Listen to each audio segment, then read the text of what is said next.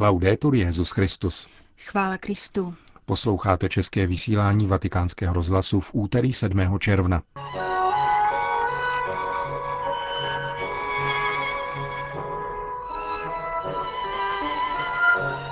Křesťan je solí darovanou Bohem ve křtu, řekl dnes papež František v homílii při raním v kapli domu svaté Marty.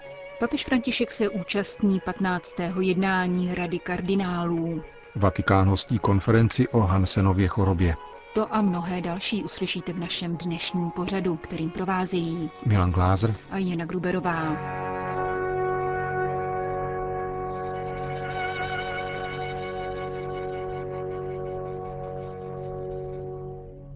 Zprávy vatikánského rozhlasu.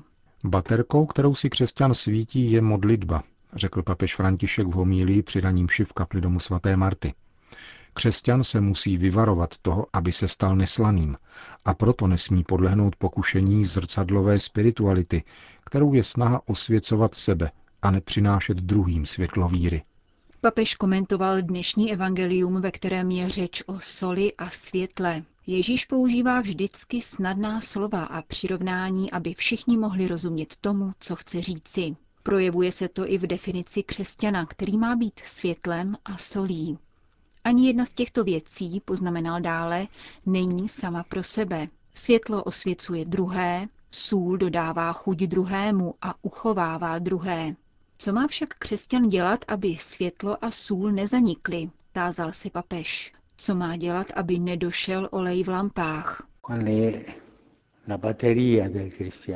Co je onou baterií, kterou křesťan svítí? Jednoduše modlitba. Můžeš dělat spoustu věcí, mnoho skutků, i skutků milosedenství. Můžeš vykonat velké věci pro církev, katolickou univerzitu, kolej, nemocnici a postaví ti i pomník jako dobrodinci církve. Avšak nemodlíš-li se, bude vše poněkud stemnělé či temné. Kolik jen činů potemní pro nedostatek světla, nedostatek modlitby. To, co udržuje a dává život křesťanskému světlu a co osvěcuje, je modlitba. Seriózní modlitba, upozornil dále papež. Adorace Otce, chvála Trojice, modlitba díků a také prosebná modlitba, ale ze srdce. To je ten olej, baterie, která oživuje světlo. A stejně tak sůl nedochucuje samu sebe. Sůl se stává solí, když se dává. A to je další postoj křesťana. Dát se, ochucovat život druhých, ochucovat spoustu věcí evangelním poselstvím, dát se, nezachovávat sebe sama. Sůl není pro křesťana, sůl se dává. Křesťaný má, aby jí dal. Je solí, aby se daroval, ale ne sobě. Obojí, a to je zajímavé, světlo i sůl jsou pro druhé, nikoli pro sebe. Světlo neosvěcuje sebe a sůl neochucuje sebe. Jistě by bylo možné se ptát, pokračoval papež, dokdy vydrží sůl a světlo, pokud se budeme bez ustání dávat. Vstupuje tam boží síla, odpověděl, protože křesťan je solí darovanou Bohem ve křtu a je tím, co dostal a co bude nadále dostávat, pokud to bude stále dávat, osvěcováním a darováním. A nikdy se nespotřebuje. Právě to se stalo vdově ze Sarepty, která, jak praví dnešní první čtení, důvěřovala proroku Eliášovi, že její mouka a olej se nikdy nespotřebují. Připomněl papež a vyzval. Osvěcuj svým světlem, ale braň se před pokušením osvěcovat sebe sama. To je nepěkné, trochu jako zrcadlová spiritualita. Osvěcuj sebe samého. Braň se proti pokušení starat se o sebe sama. Buď světlem, které osvěcuje, buď solí, která ochucuje a uchovává. Sůl a světlo, připojil ještě papež, nejsou sami pro sebe, jsou pro druhé. A tak budete svítit lidem, aby viděli vaše dobré skutky a velebili vašeho Otce v nebesích. To znamená vrátit se k tomu, který ti toto světlo a tuto sůl dal. Kéž nám v tom pán pomáhá, abychom stále pečovali o světlo, neskrývali jej, ale umožnili mu svítit a abychom pečovali o sůl, rozdávali ji správně, kolik třeba. To jsou dobré skutky křesťana. končil papež František dnešní kázání v domě svaté Marty. Vatikán. Od pondělka do středy probíhá další zasedání devítičlené rady kardinálů, kterou papež František pověřil reformou římské kurie. Svatý otec je na jednání stále přítomen, s výjimkou středeční generální audience. Dodejme, že kardinálský poradní sbor se v tomto roce setkává již po třetí. Předchozí schůzky se konaly v únoru a dubnu. Vatikán. V tiskovém středisku svatého stolce dnes proběhl briefing o mezinárodní konferenci, kterou v příštích dnech organizuje Papežská rada pro pastoraci ve zdravotnictví. Sjede se na ní 230 odborníků z celého světa, aby jednali o celistvém přístupu k léčbě Hansenovy choroby, tedy malomocenství. V rámci kongresu budou rovněž prezentovány tři konkrétní projekty léčby a sociální integrace v zemích, kde je lepra nejvíce rozšířena. Konference chce na pomoci ke vzájemnému poznání různých združení a nadací, které se věnují léčbě tzv. bílé nemoci a klade si tři konkrétní cíle. Snížit počet nakažených, pečovat o nemocné a jejich rodiny, navrátit je do života společnosti. Ačkoliv lze Hansenovu nemoc úspěšně léčit a to za relativně nízkých nákladů, nákaza ročně postihuje 200 tisíc lidí, zejména v nejchudších oblastech světa, Indii a Brazílii. Kromě prevence a léčby chce vatikánské sympózium poukázat na sociální začlenění vyléčených malomocných, které je dosud spojeno s řadou předsudků. Malomocenství se tak stává sociálním stigmatem, vysvětluje sekretář zmíněné papežské rady Monsignor Jean-Marie Mupendavatu. Lidé, kteří se vyléčili, ale jsou doživotně fyzicky poznamenaní, také dnes bohužel zakoušejí vyloučení ze společnosti je jim odpírána práce, sociální život a v případě dětí či mládeže také školní docházka nebo jakákoliv jiná možnost vzdělávání. Na vatikánské konferenci vystoupí s takovýmto svědectvím 20 někdejších malomocných. Je mezi nimi také minorita a lékař otec Giorgio Abram. Tento italský misionář prožil 30 let v Ghaně, v leprosáriu, které sám založil a vedl. Vatikán. Úspěšnost ekumenismu nezáleží na našich dobrých úmyslech, ale na schopnosti setrvávat ve spojení s Ježíšem.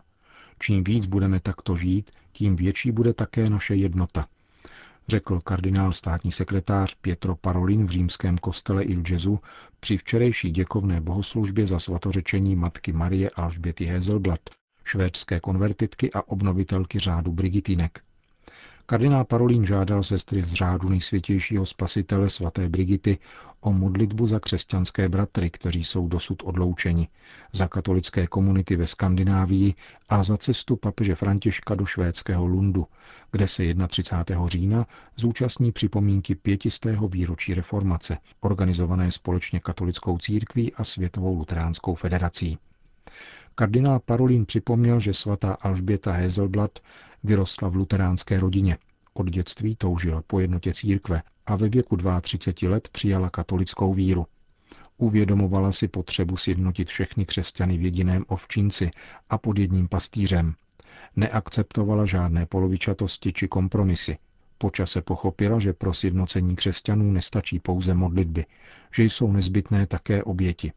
Prožívala je ve své duši i těle, Následovala v tom jinou velkou švédku, svatou Brigitu, a naplňovala její životní heslo Amor meus crucifixus est. Má láska je ukřižovaná, připomněl kardinál Parolín.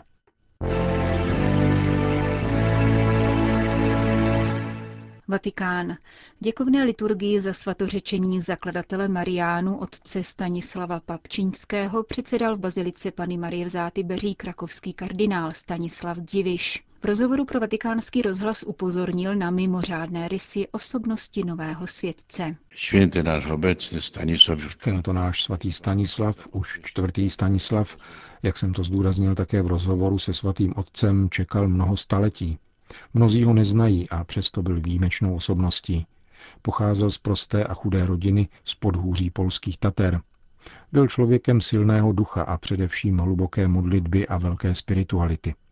Co mě na něm zasáhlo, jeho pozornost k modlitbě za zemřelé, za duše trpící v očistci. Možná proto pán Bůh dovolil, že se dočkal pocty oltáře, aby nám připomínal modlitbu za zemřelé a také zádušní mše. Dnes potřebujeme toto obcování svatých, modlitbu za ty, kdo odešli, spojenou s prozbou, aby také oni pamatovali na nás. To je poselství nového světce, svatého Stanislava. To je to přeslání nového světého, světého Stanislava. Řekl kardinál Stanislav Diviš.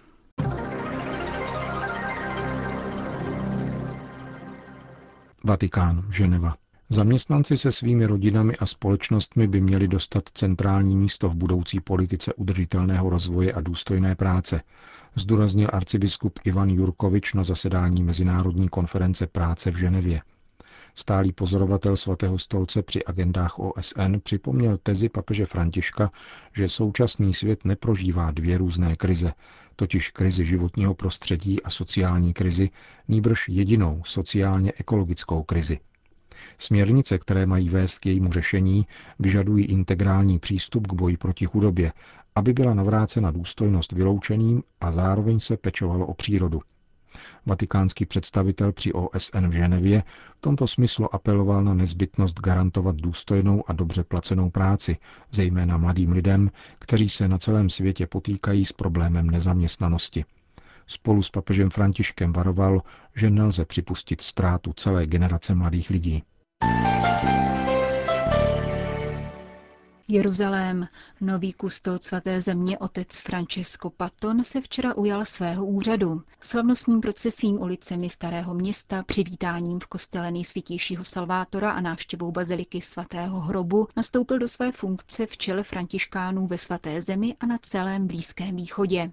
Podle tradice přivítali nového kustoda v Javské bráně jeho spolubratři, apoštolský nuncius Giuseppe Lazzarotto, delegace latinského patriarchátu a také zástupci dalších křesťanských církví a občanských představitelů.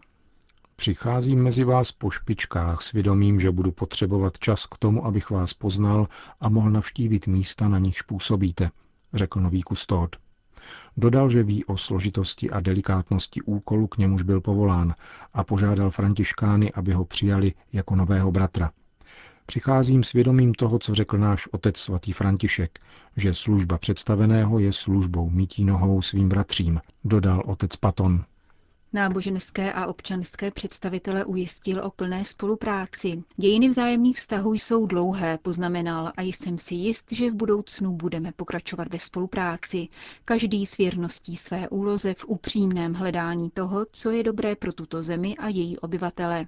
Otec Paton poděkoval také svému předchůdci, otci Pierre Batistu Pizzabalovi, který stál v čele kustodie 12 let a po 26 letech strávených v Jeruzalémě svaté město opouští.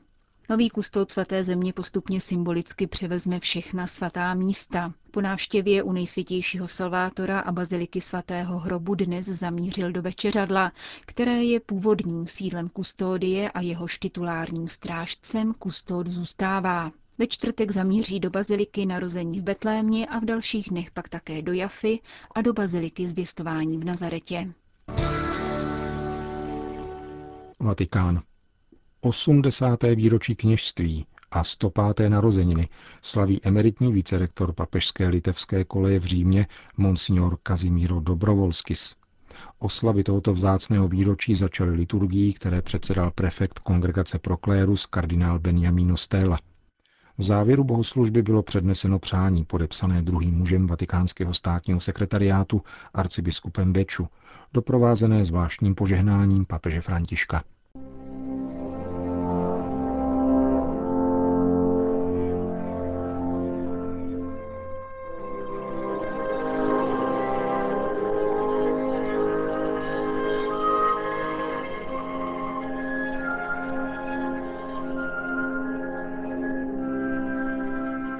Končíme české vysílání vatikánského rozhlasu. Chvála Kristu. Laudetur Jezus Christus.